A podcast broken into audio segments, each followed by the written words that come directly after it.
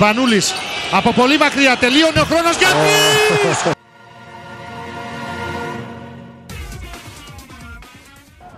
Σπανούλης για τρεις. Ρεκόρ.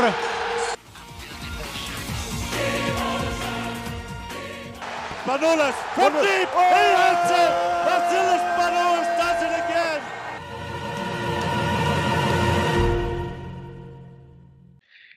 Καλησπέρα, καλησπέρα.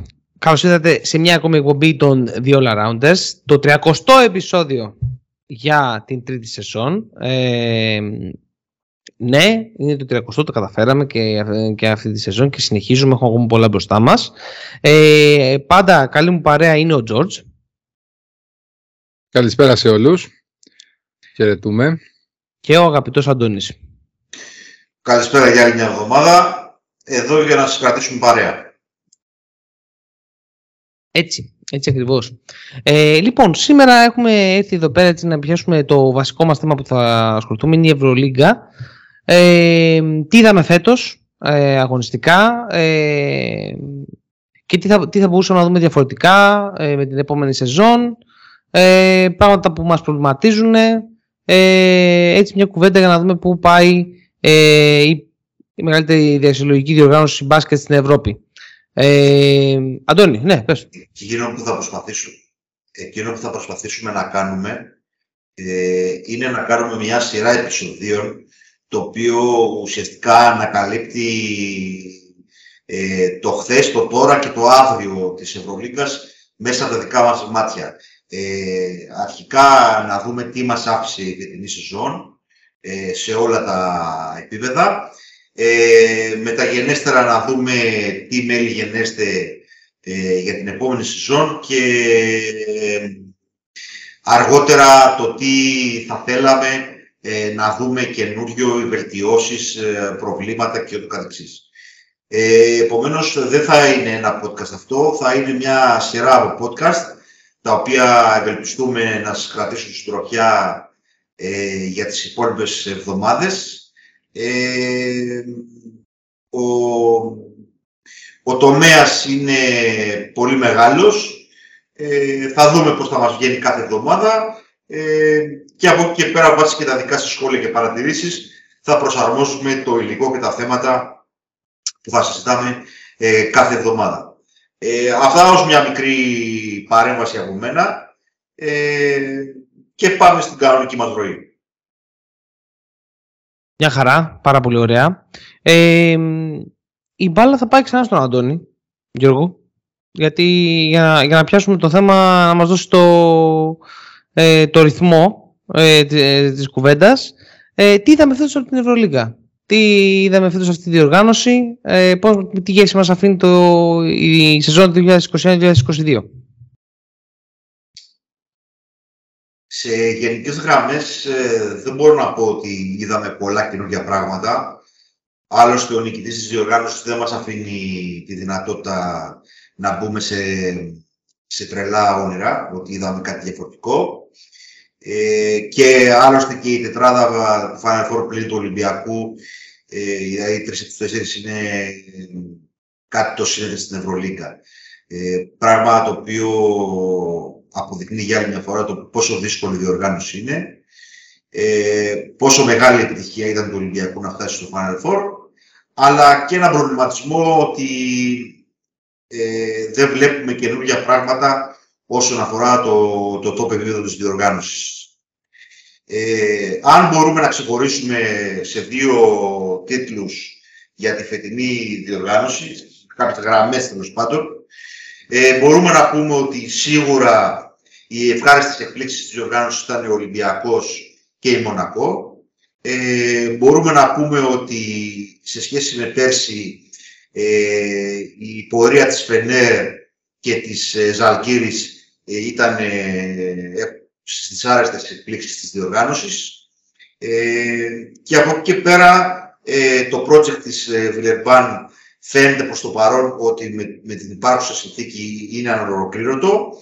Ε, άλλωστε απέδειξε η Μονακό ότι με γρήγορες κινήσεις και με καλούς παίχτες ε, μπήκε μπροστά από την ε, Βιλερμπάν αν και το project της Βιλερμπάν τρέχει περισσότερα χρόνια.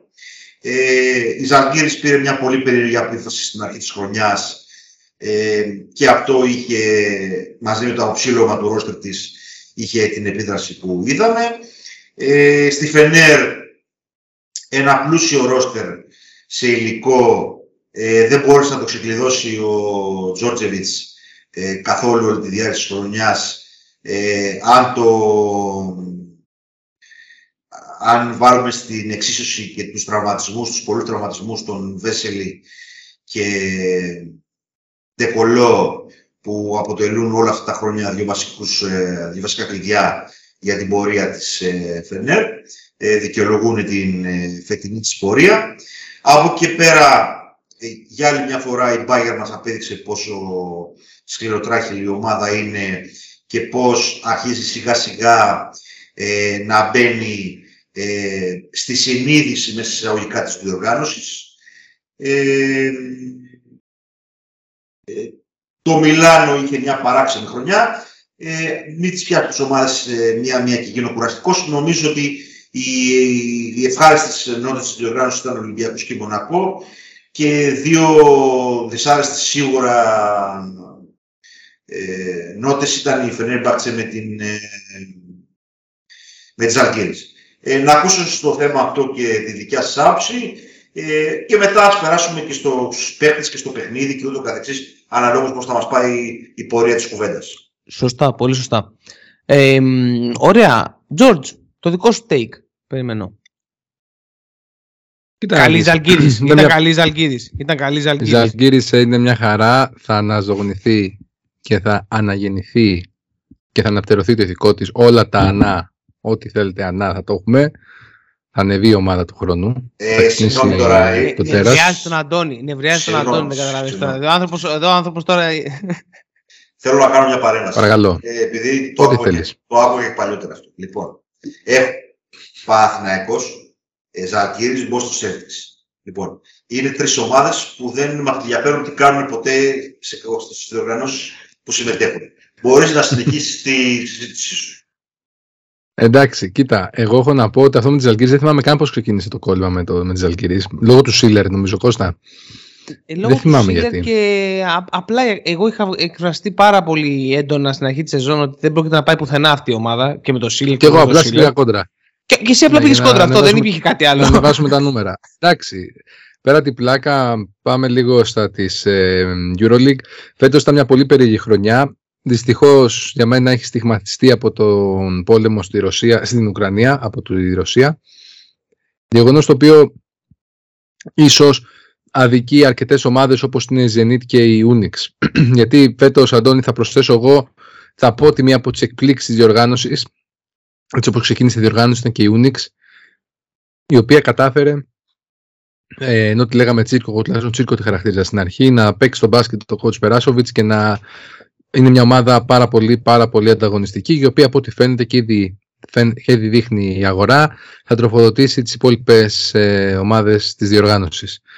Ε, στο μπασκετικό κομμάτι είχαμε αυτό, όπως είπαμε, την έκπληξη του Ολυμπιακού, γιατί η έκπληξη μπορεί να θεωρηθεί το γεγονός ότι πήρε την τέταρτη, την, ε, τρίτη, τη δεύτερη θέση, τι λέω, ότι πήρε τη δεύτερη θέση και ότι κατάφερε να πάρει το πλεονέκτημα έδρας. Η Μονακό επίσης με το μπάσκετ και τον τρόπο παιχνιδιού της παρά το άναρχο στυλ που είχε στην αρχή και τους παίχτες κλασικά μια ομάδα με πολύ χρήμα και πολύ ταλέντο κατάφερε να παίξει πολύ ωραίο μπάσκετ και σωστό και πειθαρχημένο μπάσκετ για τα δεδομένα της πειθαρχημένο και παράλληλα εγώ θα επιμείνω να το πω ότι αν η EuroLeague ξεκίναγε μάλλον τελείωνε όπως ξεκίνησε θα είχαμε και στις αποτυχίες και την ε, νυν πρωταθλήτρια της διοργάνωσης, την ΕΦΕΣ.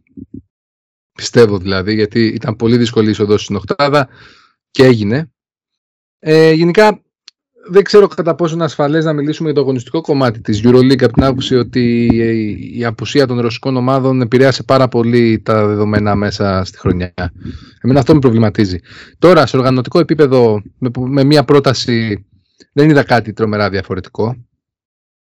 Το γεγονός ότι υπήρχαν πάλι ομάδες που καθόντουσαν στη τελευταία αγωνιστική και περιμέναν να δουν τον αντίπαλό τους και άλλες κλήθηκαν να επιλέξουν ή να μην επιλέξουν προς τιμή τους αντίπαλο, πάλι θίγει το κύριο της διοργάνωσης. Και δεύτερον και τρίτον, και τελευταίο, πιστεύω ότι αν πρέπει κάτι να κρατήσει η διοίκηση, το management team της EuroLeague είναι το φετινό Final Four που, να δει, που ουσιαστικά δείχνει για άλλη μια φορά πόσο σημαντικό είναι να διοργανώνεις ένα Final Four σε πόλεις μπασκετικές και πόσο σημαντικό είναι να χτίσεις όλη σου τη διοργάνωση, όλο αυτό το οικοδόμημα πάνω σε ομάδες με λαό από πίσω. Και φέρνω τα παραδείγματα αποτυχίας του, του Λονδίνου και ενδεχομένως ενός νέου Βερολίνου. Γιατί η Γερμανία ναι μεν τώρα αρχίζει και αποκτάει την Bayern, αλλά η Bayern μέχρι να φτάσει σε επίπεδο να διεκδικεί Final Four έχει πολύ δρόμο ακόμα. Οπότε με προσωπικά δεν θα με χάλαγε να υπάρχει ένα Final Four σταθερά σε πόλεις όπως Ιταλία, Ισπανία, Λιθουανία, Σερβία, Τουρκία, πόλεις οι οποίες έχουν και μπάσκετ και ομάδες που μπορούν να το υποστηρίξουν αυτό και οπαδού οι οποίοι θέλουν τον μπάσκετ. Εντάξει, οι Τούρκοι μπορεί να μην είναι έτσι, αλλά τουλάχιστον τελευταία χρόνια πρωταγωνιστούν στο επίπεδο των Final Four. Αυτό σε μια πρώτη ανάγνωση. Θα τα πάρουμε και με τη σειρά κάποια πραγματάκια. Ε, Ελπίζω να μην κούρασα. Όχι, ποτέ δεν κουράζεις και το input τους είναι πάρα πολύ σημαντικό. Ε, απλώς ε, εκείνο το οποίο θέλω εγώ είναι σε πρώτη φάση ε, χωρίς να είναι πολύ, πολύ ενδιαφέροντα αυτά που είπες, ε, να κρατήσουμε τη σημερινή, το σημερινό podcast ε, στο κομμάτι των ομάδων, στο κομμάτι των παιχτών που είδαμε και γενικότερα λίγο στο πιο ε, ε, κομμάτι της φετινής Αγωνιστικό. Στο πιο αγωνιστικό και όχι και πιο πολύ της φετινής EuroLeague. Και θα ήθελα να κάνουμε ένα δεύτερο podcast το οποίο να είναι αναλυτικό πάνω σε όλα αυτά τα οποία ανέφερες στο δεύτερο σκέλος της τοποθέτησής σου, ε, το οποίο να πάμε αποκλειστικά και μόνο στο κομμάτι ε, τι είδαμε λάθος και αλλαγές. Ε, έτσι ώστε, γιατί υπάρχει ένα, μια τεράστια θεματολογία που έχω στο μυαλό μου ε, που μπορούμε να κάτσουμε να αναλύσουμε πάνω στο κομμάτι το τι δεν πηγαίνει καλά και τι διαφορετικό θέλουμε να δούμε. Ε, και μάλιστα εν ώψη και της ε, εκλογής νέου CEO στην, ε, στην Ευρωλίκα μετά από όλα αυτά τα χρόνια του, που οι ομάδες άφηναν τον Μπερτομέο να κάνει κομμάτι για να το ξεχνάμε αυτό. Ε, ο Μπερτομέο ήταν επιλογή των ομάδων και δεν ήταν ε, από μόνος του. Απλώς οι ομάδες είχαν βολευτεί. Τέλος πάντων, ε, συγγνώμη για την παρατήρηση με εισαγωγικά ή τη διακοπή να δούμε και το, το Κώστα τι να μας πει στο κομμάτι του τι φέτος η διοργάνωση του άφησε σαν ομάδα, σαν εικόνα, σαν μπάσκετ και ούτω ε, εντάξει, και προφανώς είναι ο Ολυμπιακός ε, μια, ε, μια μεγάλη αναβάθμιση της φετινής διοργάνωσης, δηλαδή και μόνο το γεγονός ότι είχε το καλύτερο προπονητή της χρονιάς, ε, το πιο βελτιωμένο παίχτη ε, και είχε και τον Σλούκα στη δεύτερη πεντάδα, αν δεν κάνω λάθος, ε, αυτό από μόνο του τα λέει όλα για το ότι ε, και η θέση του και η regular season που έκανε, η παρουσία του στο Final Four. Ε, για τον Ολυμπιακό ήταν, εντάξει, ήταν μια πολύ γεμάτη χρονιά ε, στην Ευρωλίγκα. Ε, έχει δίκιο ο Γιώργος, εντάξει, επηρεάζει πάρα πολύ το γεγονός. Ο, ο πόλεμος επηρεάζει πάρα πολύ. Για μένα, ας πούμε, η Unix ήταν ένα, όντως ένα, μια ομάδα που ανέβαινε, που ε, έπαιζε, έπαιζε καλό μπάσκετ, εντάξει, όχι κάτι ε, φοβερό. Ήταν μια αθλητική ομάδα, ομάδες που θέλουμε να βλέπουμε. Ε, ο Τζον Μπράουν, ο οποίος είχε κάνει εξαιρετική χρονιά. Ε, εγώ απογοητεύτηκα και με την Μπασκόνια, να είμαι ειλικρινής, ε, στη διάρκεια της σεζόν. Δεν περίμενα ότι θα είναι τόσο κακή. Θα είναι τόσο κακή. Ε, άρα εντάξει αποδεικνύεται κιόλας και πόσο καλός προπονητής είναι ο Τρινκιέρι γιατί έβαλε τον Baldwin σε μια ε, σε ένα συγκεκριμένο καλούπι και το, πήρε τα πάντα από τον, ε, από τον ε, Wade Baldwin. Ε, εντάξει, ε, απογοήτευση μεγάλη είναι η Φενέρ. Ε, από και όλο το κακό ξεκινάει για τη Φενέρ βέβαια από τον Κοκόσκοφ. Ε, από το καλοκαίρι δηλαδή ξεκινάει το πρόβλημα ε, και από την επιλογή μετά του, του Τζόρτζεβιτς. Ε, Μονακό είναι Εντάξει, είναι μια ομάδα που έπαιξε, έκανε μεγάλη διαφορά μέσα στη διοργάνωση. Ε, είναι προβληματικό, κατά τη γνώμη μου, ε, προβληματικό ε, το ότι έχουμε συνεχόμενα τις ίδιες ομάδες στο Final Four και είναι όντως θέμα για ένα ε, για, να πω, για ένα podcast ξεχωριστό αυτό. Ε, ομάδα που έτσι που μου άρεσε να βλέπω στο πρώτο μισό της σεζόν ε, ήταν κάπου από τον Ολυμπιακό εννοείται ε, ήταν, ήταν η Βιλερμπάν στο πρώτο μισό στο ένα τρίτο ούτε καν το ε, πρώτο μισό. Ήταν μια αθλητική ομάδα ε, μετά ξεφούσκωσε απότομα ε, μετά και το, νομίζω πρώτοι 10 αγώνες είχε πολλά εντός αν θυμάμαι καλά. Ε, γενικώς, να είμαι ειλικρινής, η φετινή σεζόν επανέφερε λίγο κάποια πράγματα στη θέση της σε, σε, σχέση με το τι άφησε η, η σεζόν του COVID. Ε, και εννοώ τη σεζόν που δεν είχε οπαδούς μες στο γήπεδο. Επανέφερε, επανήλθαν πάρα πολλοί έδρες.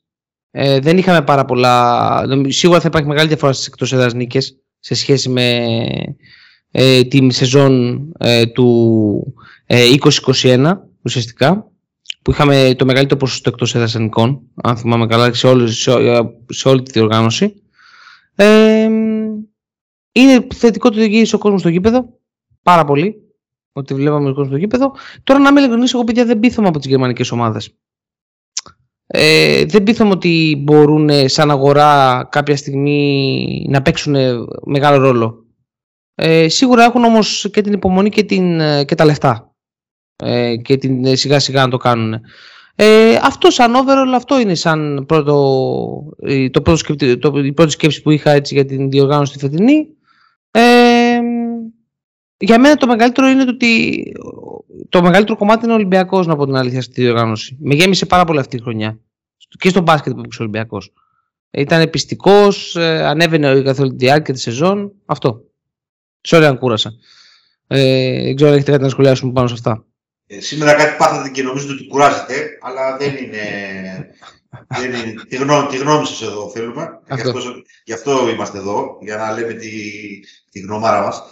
Ε, εκείνο το οποίο, εντάξει, όσον αφορά το κομμάτι της Γερμανίας, ε, το ενδιαφέρον στην όλη υπόθεση είναι ότι οι φίλαθλοι της Bayern γενικά είναι πιστοί φίλαθλοι και αυτό από μόνο του έχει, έχει ένα, ένα ενδιαφέρον. Εντάξει, τώρα το, στη, για το δημοφιλία του σπορ είναι μια άλλη ξεχωριστή συζήτηση, η οποία είναι, είναι κάποια πράγματα στην Ευρώπη τα οποία τα ξέρουμε, δεν είναι κάτι άγνωστο.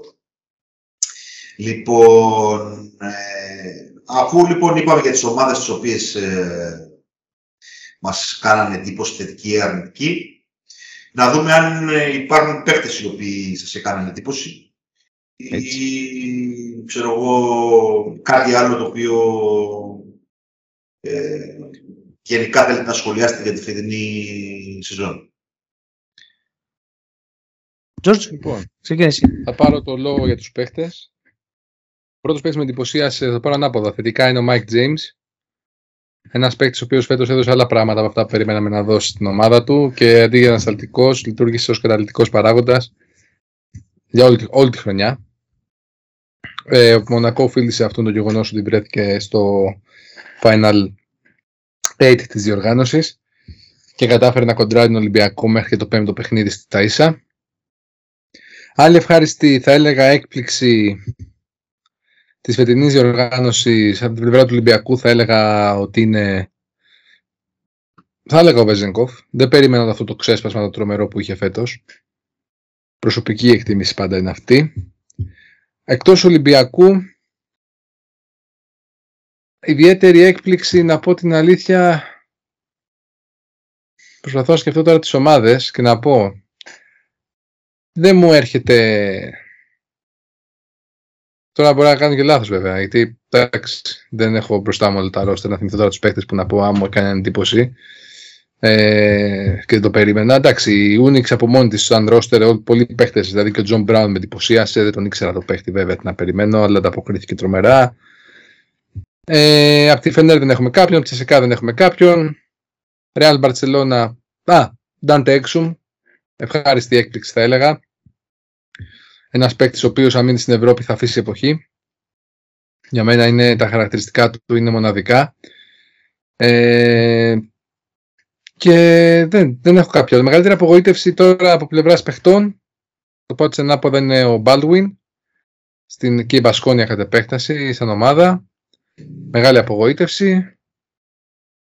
Ε, από τη Real η ομάδα εντάξει έφτασε στο τελικό αλλά μπορώ να πω ότι και ο Ερτέλ με απογοήτευσε και ο Γκος ας πούμε αντίστοιχα.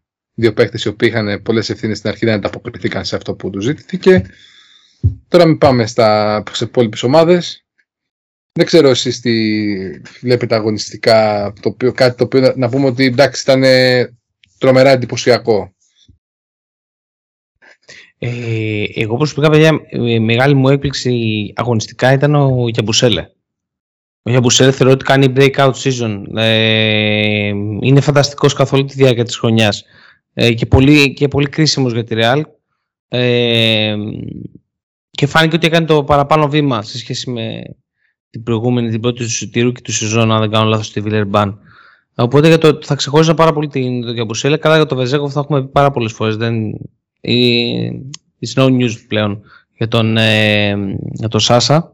Ε, ναι, είναι σίγουρα ο Γιαμπουσέλε. Ε, και παιδιά, εντάξει, εγώ, εγώ πλέον δεν ξέρω, η φετινή σεζόν μου βγάλε και το τέλος του Final Four, να είμαι ειλικρινής. Ε, τώρα μπορεί να είναι και λίγο βιασμένο αυτό που θα πω, αλλά μου βγάλε πάρα πολύ μεγάλο ότι ε, αν δεν πλαισιώσει σωστά την ομάδα σου ε, γύρω από τον καλάθι, ε, είναι πολύ limited τα πράγματα πλέον που προσφέρει.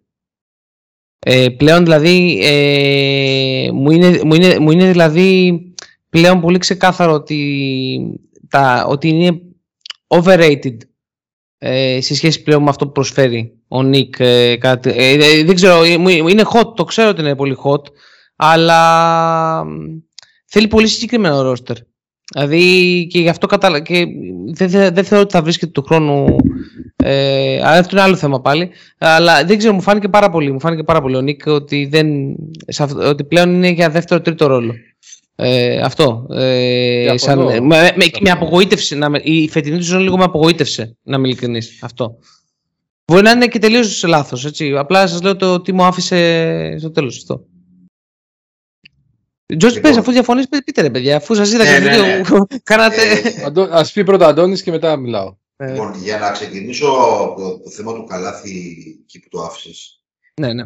Και όπως έχω πει πάρα πολλές φορές, ε, όταν τουλάχιστον εγώ προσωπικά σχολιάζω κάποιον παίχτη, ε, βλέπω μέσα σε τι περίβλημα κινείται. Δηλαδή, ο Καλάθης έχει δύο βασικά πλεονεκτήματα. Το ένα του πλεονέκτημα είναι το ανοιχτό γήπεδο και το δεύτερο πλεονέκτημά του είναι η συνεργασία του με ένα χάρτη καιρό ψηλό. Λοιπόν, τίποτα από αυτά τα δύο δεν υπήρχε στη Μπαρσελόνα. Και δεν υπάρχει τα τελευταία χρόνια στην Μπαρσελόνα, έτσι. Ε, ο ρυθμός που χρησιμοποιεί ο Γιασκεβίτσιος είναι πάρα, πάρα πολύ αργός. Ε, όπου εκεί γνωρίζουμε εξ αρχής ότι υπάρχει η αδυναμία ε, του, με το σου του καλάθι. Και δεύτερον, ε, και ο Ντέβις και ο Στρανλή, ο Στρανλή είναι και ψηλός ουσιαστικά. Και από ό,τι είδαμε και στο Final Four χρησιμοποιήθηκε και πάρα πάρα πολύ λίγο.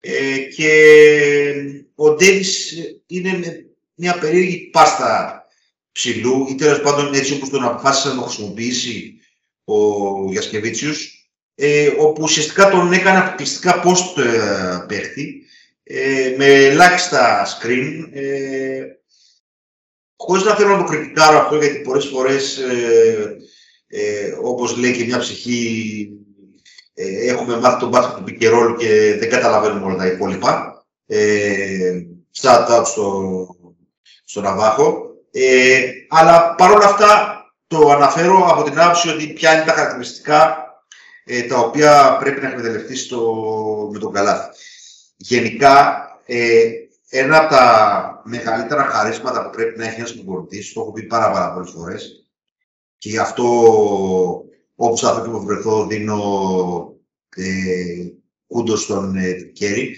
είναι ότι πρέπει να παίρνεις τους παίκτες σου όσο το δυνατόν ό,τι καλύτερο μπορείς. Και αυτό για να το κάνεις πρέπει να βγάλεις στην επιφάνεια τα καλά του στοιχεία και να γρήψεις όσο δυνατόν ε, τα αρνητικά του στοιχεία. Επομένως, το να παίζει ε, με τον καλάθι ένα μπάσκετ των 24 δευτερολέπτων χωρίς πικερό ψηλό είναι σαν να πυροβολείς τα πόδια σου.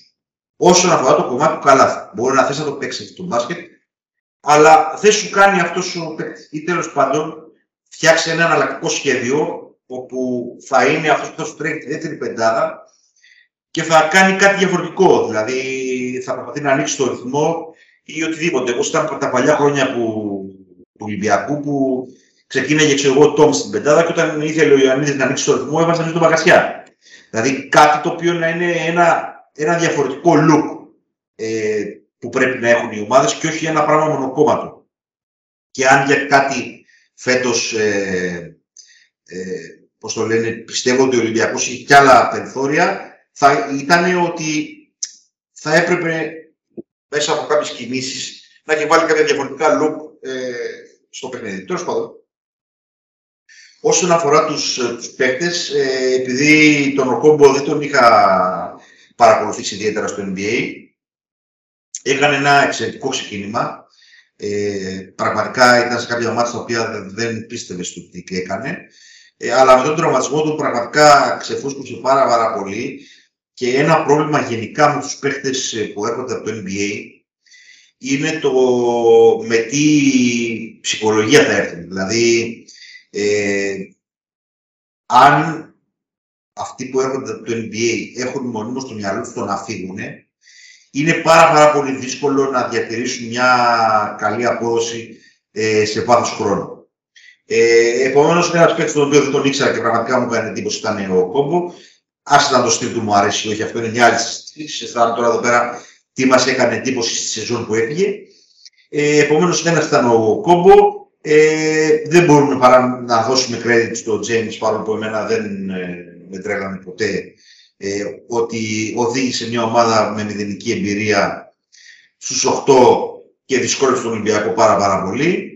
Ε, πραγματικά ο Γιαμπουζέλε μπαίνει στη τριάδα των φετινών power forward που άφησαν το στήμα τους στην Ευρωλίγκα μαζί με τον Μύρωτιτς και τον Βεζέκοφ. Ήταν τρεις power forward που πραγματικά έκαναν ε, μεγάλη εντύπωση σε όλη τη, τη διοργάνωση.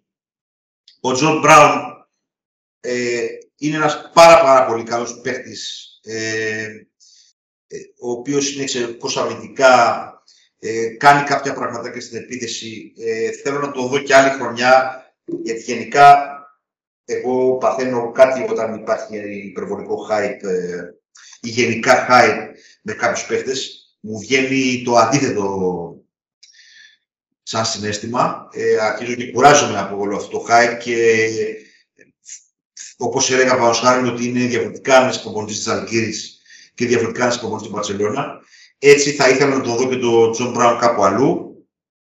Ε, από εκεί και πέρα ο Σλούκας είχε μια πάρα, πάρα πολύ καλή πορεία. Δεν, βέβαια αυτό δεν ήταν έκπληξη. Απλώς τον αναφέρω γιατί ε, το ξεχνάμε συχνά τον, ε, ε, τον Σλούκα.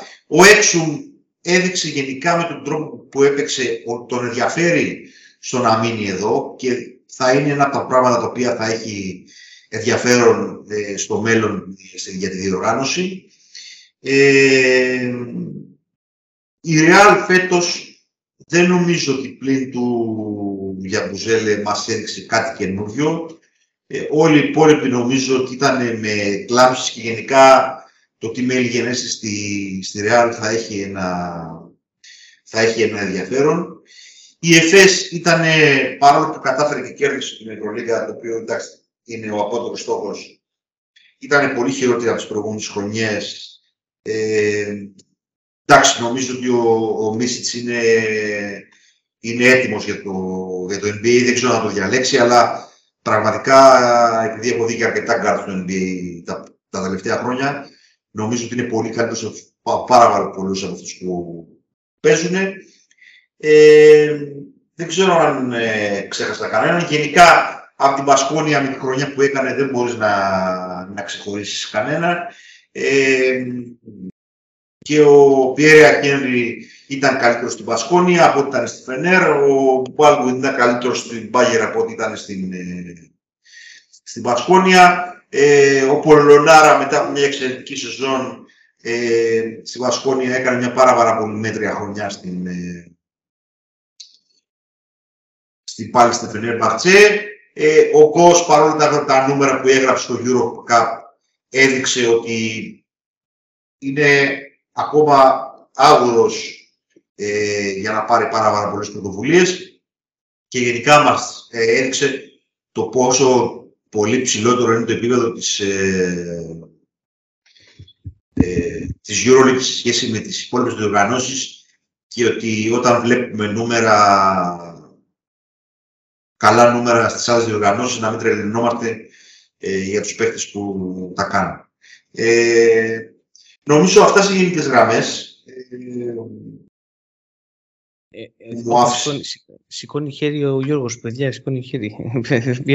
Όχι, για να μην λες ότι ως αφεντικό παρεμβαίνω στα λεγόμενά σας και σας διακόπτω. Έχω να προσθέσω στους παίχτες που είπα Αντώνης στο Φοντέκιο. Ένα κλασικό ο, παράδειγμα που φέτος. Ως τι; Ως απογοήτευση. Απογοήτευση. Και να απαντήσω σε αυτό που είπε στην αρχή Κώστα για τον Καλάθι Κυρίως η άποψή μου είναι αυτή με το. Είναι πολύ μ' αρέσει που σας έβαλα. Πολύ μ' αρέσει που σας έβαλα έτσι.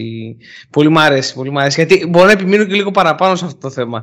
Μπορώ να επιμείνω. Δηλαδή, μπορώ, να, το, μπορώ, το χοντρίνω, μπορώ, μπορώ να το χοντρίνω και να πω ότι ομάδα με καλάθι άσο δεν μπορεί να πετύχει στην Ευρωλίγκα. Ωραία. Εγώ θα σου πω διαφορετικά. Μπορεί να είναι αντίστοιχα και η ομάδα με προπονητή του Γιασκεβίτσου δεν μπορεί να πετύχει. Γιατί άμα είσαι κολλημένος σε πολλά πράγματα θα σου γυρίσει boomerang. Το καλό στην υπόθεση του Σαρούνα είναι ότι είναι νέος ακόμα προπονητής και ότι έχει περιθώριο και χρόνια μπροστά του να αλλάξει κάπως το δικό του mindset, αν ποτέ κάτσει και το αλλάξει. Ναι, ναι. Το, η φετινή Μπαρσελόνα για μένα είναι μια απογοήτευση. Και τώρα μπορούμε να το πούμε με ασφάλεια, βλέποντας το αποτέλεσμα και του Final Four. Εμείς λέγαμε όλη τη χρονιά ότι το μπάσκετ που παίζει η Μπαρσελόνα είναι πολύ συγκεκριμένο, περιορίζει τους παίχτε της. Ωραία, τι θέλεις να έχεις τον καλάθι σε, μια... σε ένα πρωταγωνιστικό ρόλο, θέλεις ελευθερία. Θέλεις να έχεις ένα playmaker ο οποίος να βλέπει τους παίχτε. Να... Ο Καλάθι τι πλεονέκτημα έχει; Βλέπει τη φάση δύο φάσεις μπροστά. Άρα τι θέλει παίχτε με ένστικτο μπροστά. Θέλει παίχτε οι οποίοι θα κινηθούν ελεύθερα. Το να έχεις ένα παίχτη ρομπότ να ξέρει θα κάνει την πάσα πίσω από το back screen για να κάνει alley ή να πετάξει την μπάλα ψηλά στο μύρο της καλύτερα από όσο θα την πέταγα εγώ και εσύ ή οποιοδήποτε άλλος playmaker ξέρω εγώ στην Ευρώπη δεν έχει νόημα. Καλός πασέρ είναι για παράδειγμα και ο. Πες μου ένα μέτριο παίχτη που είναι πασέρ καλός. Και ο Κοζέρ πασάρει ωραία την μπάλα. Ο Ερτέλ. Ο Ερτέλ πασάρει ωραία την μπάλα. Ο Καλάθι τι σου κάνει, σου κάνει. Σου, σου, είναι είναι ένας εξαιρετικός παίχτης. Το ότι δεν έπιασε αυτή την Παρσελόνα και ότι η Παρσελόνα θέλει αυτή τη στιγμή από ό,τι φαίνεται να τον αφήσει, την κακού του κεφαλιού της. Ο Καλάθι σε μια ομάδα που να του δώσει μια ελευθερία, που να έχει μια ομάδα η οποία να, τον τρέ, να τρέχει για τον Καλάθι, Δηλαδή, θα στο φέρω ως παράδειγμα. Τον Καλάθι στο κολέγιο, δεν το λέω ως Phoenix Suns, τον παρομοιάζανε στο στυλ παιχνιδιού με τον Steve Nash. Ωραία. Και το, ο Steve Nash τι λέγανε όλοι οι παίχτες που πάνε; Είδε είδες ότι ήταν χοντράδα, ας πούμε. Χοντράδα ήταν αυτό. Ωραία. Θέλω να σου δείτε καθόλου χοντράδα. Τρέξε και θα σε βρει, λέγανε για τον Nash. Αυτό ισχύει και με τον Καλάθι. Αυτό το έλεγαν και στα τοπικά πάντως, στον αδερφό μου. Στα, στα τοπικά στον αδερφό ναι, μου. Ο αδερφός του παίζει Του λέγε ο προπονητής πέτα τη στο Γιώργο θα τη βρει. Να τη βρει, ναι. Δεν, δεν, δεν, δεν είναι επιχείρημα ότι... αυτό. Όχι, είναι επιχείρημα για ένα playmaker αυτό. Διαφωνώ. Όταν ένας παίκτης ξέρει να τρέχει τους διαδρόμους σωστά και έχει ένα playmaker ο οποίος μπορεί να περάσει την μπάλα από οπουδήποτε, είναι επιχείρημα. Ο Καλάθι για μένα, αν μείνει στην Παρσελώνα, καλώ. Το θέμα είναι να αλλάξει λίγο το στυλ του παιχνιδιού του. Αν πάει σε οποιαδήποτε άλλη ομάδα και του δώσει τα κλειδιά της περιφέρειας, τελείωσε. Πάει θα κάνει τους ίδιους αριθμούς από τη τελευταία του χρονιά με τον Παναθηναϊκό. Επειδή έφερα προηγουμένως ένα παράδειγμα, συγγνώμη στο Γιάννη που ήταν παλιό, να φέρω ένα πιο πρόσφατο παράδειγμα. Ε, η Τσέζεκα ξεκίναγε με playmaker το Holder, ο οποίος ήταν ο παίχτης ο οποίος ε, έτρεχε την ομάδα ε, σε σετ παιχνίδι και είχε ο coach Μεσίνα τον Παπαλουκά για να μπαίνει μέσα και να του αλλάζει τον ρυθμό και να παίζει πιο γρήγορα.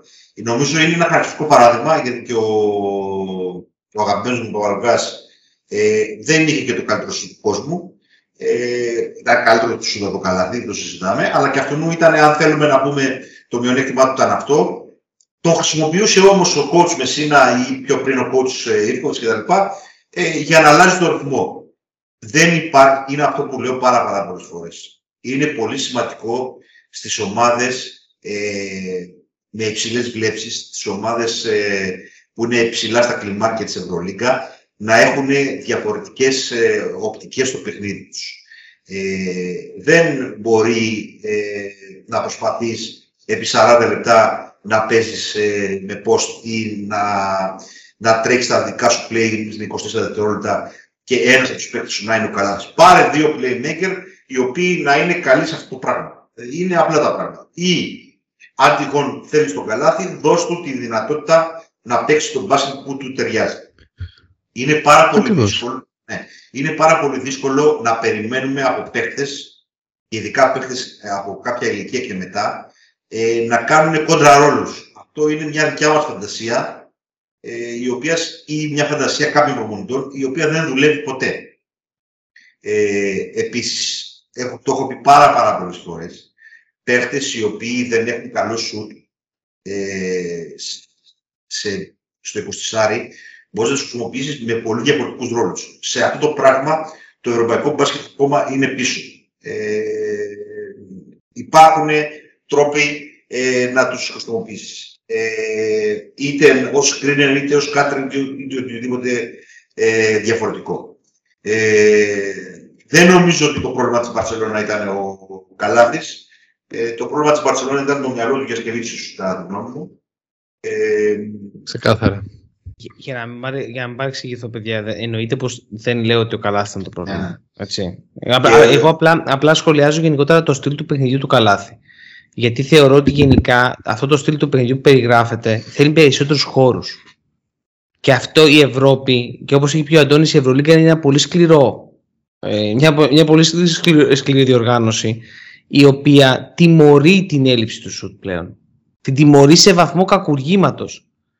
Δηλαδή, ε, ο Ολυμπιακός, όταν οργανώθηκε ακόμα στον Παναθηναϊκό, ο Ολυμπιακός ξέραμε και οι πέτρες ξέραν ότι θα παίζαμε άντερ τον καλάθι.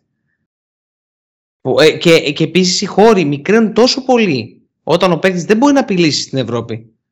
Που πώς θα τρέξει μια ομάδα; Αν, δεν, ναι, αν, δεν παίξει, αν δεν παίξει καλή άμυνα πίσω ώστε να τρέξει μετά. Να μην ναι, αλλά θυμάσαι ε, το 17, αν δεν κάνω λάθος, πώς το χρησιμοποίησε ο κότς Πασκουάλ τον Καλάθι στους τελικούς. Με προσταρίσματα και με, με προσταρίσματα.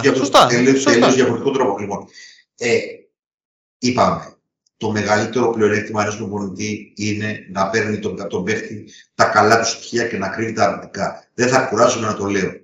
Αν τυχόν βάζεις εσύ σαν προπονητής ένα παίχτη να προσπαθεί να ανοίξει τον τοίχο με το κεφάλι του, δεν θα γίνει ποτέ αυτό. Ε, θα, θα βρουν τρόπο οι αντίπαλες ομάδες να το διαβάζουν. Επομένως, ε, είτε έναν παίρνει τον, ε, ε, τον παίρνεις και το χρησιμοποιείς όπως πρέπει, ή δεν τον παίρνεις καθόλου στο Είναι πολύ απλά τα πράγματα. Ε, όπως επίσης χαρακτηριστικό παράδειγμα είναι στο μπλέξιμο των ρόλων και σχεδίων κτλ είναι το πώς η Βιλερμπάν πήρε τον, το πώς τον Αντοκούμπο και τον χρησιμοποίησε στο πρώτο μισό της σεζόν και ξαφνικά στο δεύτερο μισό της σεζόν αποφασίσανε να κάνουν τελείως άλλο διαφορετικό πράγμα και ο Αντοκούμπο είχε πάρα πολύ περιορισμένο χρόνο. Γενικά, ε, αυτά τα πράγματα και αν σε κάτι είναι επιτυχημένος στους Ολυμπιακούς και ο Πατζόκας, είναι ότι αποφάσισε εξ αρχής τι ρόλο θα δώσει τον καθέναν. Ε, σωστό ή λάθος δεν έχει καμία σημασία. Από τη στιγμή που μας το κάνει σωστό εγώ είναι. Ε, και βάζει και την μπάσκετ παίξαμε σωστό ε, και μέσα στο ρόλο το οποίο είχε ο καθένας, σε αυτόν κινιόταν. Ε, επομένως, η επιλογή ρόλου, η απολύθηση του ρόλου και η επιλογή σωστού ρόλου για τον κάθε παίχτη είναι πάρα πολύ κομβική ε, σε αυτό το αποτέλεσμα που βλέπουμε στο, στο παρκέ.